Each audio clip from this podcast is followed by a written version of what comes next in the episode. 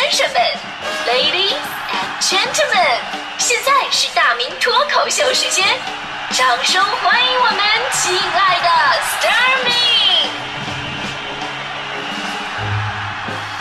好，欢迎各位来到今天的大明脱口秀，我是大明。呃，今天呢，我们说让你哭笑不得的那些礼物，呃，我记得我收到那些不太靠谱的，大多都是在校园里边哈。呃，我上初中的时候有一次过生日，有一群同学要给我合钱什么买礼物，在我生日当天，我的桌子上就放了一个包裹非常漂亮的大大的礼盒，礼盒上面有个卡片，上面写着“愿你的生命永远充满活力”啊，旁边的人投来非常羡慕的目光。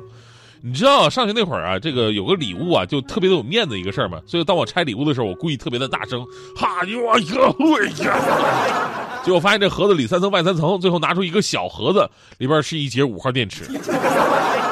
愿你的生命永远充满活力。我在想，一节破电池至于让那么多的同学合钱去买吗？啊，你都拿不出那些个零钱吧？这个。那这都是上学那会儿，人都不靠谱才送这个。毕业之后啊，就好多了，因为毕业之后啊，我就再也没有收过什么礼物了。那后来我总结了一下，说其实别人送这些礼物啊，这对我的伤害也算是对我的一个报应吧。为什么这么讲呢？因为在这方面啊，我一般伤害别人会比较多一点。我这个人特别是不懂那种哎呀人情世故啊，不会送礼。我说个真事儿啊，我这当然我节目大部大部分说那些比较惨的故事都是特别真的哈。那些什么女同事找我吃饭啊、喝酒啊，这都是假的。这个是真的。我上学的时候数学不是很好，后来我妈给我找了一个数学的家教。终于一次，在一次数学考试当中，我脱胎换骨、扬眉吐气，我绞尽脑汁、干倒涂地，我得了五十五分的高分。这在我的数学生涯当中是不可想象的，是光宗耀祖的一件事儿。哎呀，当时我爸我妈拿着卷子，不敢相信自己的眼睛。天哪，五十五分！你不会是抄的吧？怎么能一下得这么高的分？于是我妈呀，就让我给那个教我数学的家教老师送礼嘛，啊，感谢一下吧，啊，人确实见到效果了。我妈就是他们从外边弄了二十斤的野猪肉，那个年代吧，这野猪肉算是相当不错的野味了。我还记得到了老师家，我表达了父母对他的感谢，另外把这二十斤的野猪肉给他了。老师非常客气说：“哎，别别别，这都不好啊，不好啊。”我说：“那什么，老师，这是我爸妈一点心意。”老师还客气呢：“哎，这真是，你说这得多少钱呢啊？”结果呢，我一听钱，我就顺口说了一句：“啊，这些，呃，三百来块钱吧，您给我三百就可以了。”啊，呃。三百啊，对，您您给我三百就行啊，是是。我当时非常清楚的记得我老师的表情，那就是一个中国这个世界五百强的企业，中国石化嘛，是吧？这事儿我跟你说，真的真的，我这这这对我手指三只手向天，我这真实发生的。当时老师给我补课，一节课也就二十块钱，所以我竟然从老师那儿把学费给挣了回来。现在想想，我简直就是个禽兽啊！我估计这应该是我老师这辈子最不想看到的礼物了，真的啊！现在我想起来，我的天呐，我这我节目都有点做不下去，我这在我心里边就是一个坎儿，你知道吗？所以说，我老师啊，可能收听不到我的节目，但是如果你在天不是那个，你冥冥之中有感受到的话，我老师我特别想跟你说，其实那猪肉您给两百就行，没那么贵。啊，这这事儿我就不说了，这事儿不说了。我这这事儿再说，每次说到这事儿，我就恨不得给自己两刀，你知道吗？大迪，你干什么玩意儿？你从哪弄的刀？起来点我跟你说，像这样的事儿，我后来总结了一下，我这个人真的是太不大方了。送礼送礼嘛，你既然送了，你就别想那些什么合适不合适、有没有的，是吧？人家是你老师，你送人家礼是一种感恩。还有就是给女朋友送礼，你说我我吧，我我都工作了以后，女朋友有一次过生日。你知道我想的是什么吗？我想的竟然是我挣钱多么不容易，然后你也不能不送啊，对吧？我特别纠结。中午食堂吃饭的时候，我就问同事：“哎，我说你哥们儿，你说我我我我送点什么东西好给他呢？”啊，这个说你送个包吧，那说送鞋吧。我一听你这样吧，我那个你们说的有点不太靠谱，我定个范围好吧？我定个范围，两百块钱以内，你们觉得我送的什么比较好？两百块钱，一帮同事沉默了。过了半天，有个同事说：“要不你送给他一个自由吧。”所以呢，这些年来我总结了一个经验，说人呐不能太看重钱，尤其是给女朋友送礼这块儿你看我身边有很多这样的失败案例啊，以为自己很有创意，送女朋友一个香奈儿的唇膏，女朋友很高兴，拧开盖一看，里边是一个 USB 接口，整个口红是一个 U 盘，还有送一个什么爱马仕的盒子，里边放着二三十个大包子，送你爱马仕的包包哟。最过分的还有一个送了一个 V R V 的，对 R V 的那个鞋盒子，里边放了一个板砖，写着“愿我们的爱情坚如磐石”。你就不怕女朋友直接拿起来呼死你吗？是吧？虽然说礼轻情意重，但是如果啊，在女人最在乎的这些东西上，你想抖个机灵，那么注定是个无言的结局。我跟你说，礼物啊，不应该是恶搞，当然呢，也不一定非得贵重。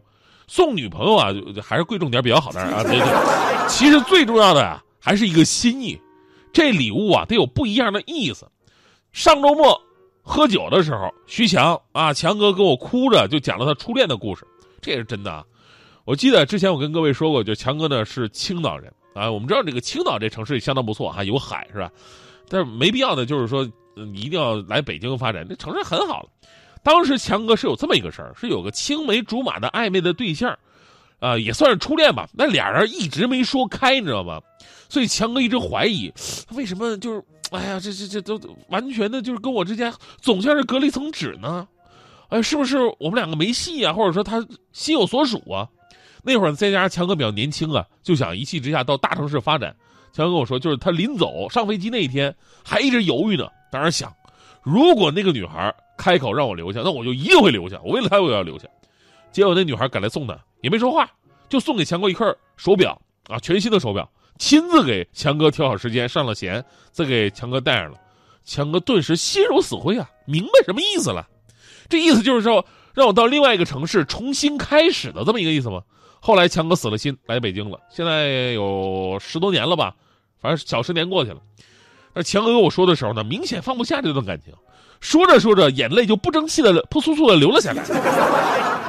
说现在自己还带着那块表呢，啊，然后呢，强嫂问这表谁送的？说哎，我们家传家宝。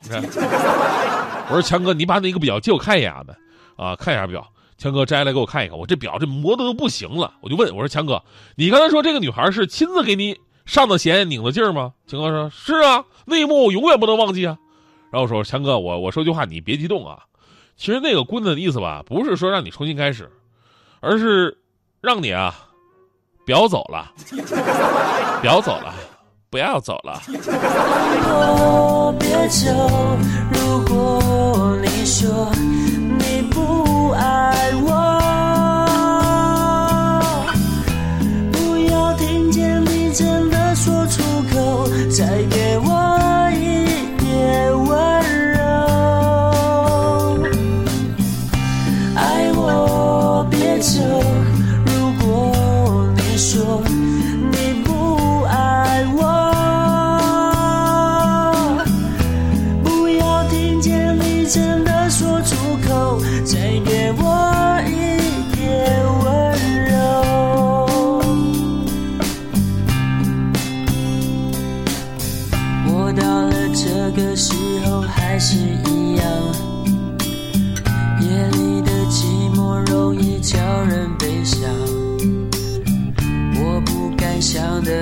多，因为我一个人。迎面而来的月光拉长身影，漫无目的地走在冷冷的街。我没有你的消息，因为我在想你。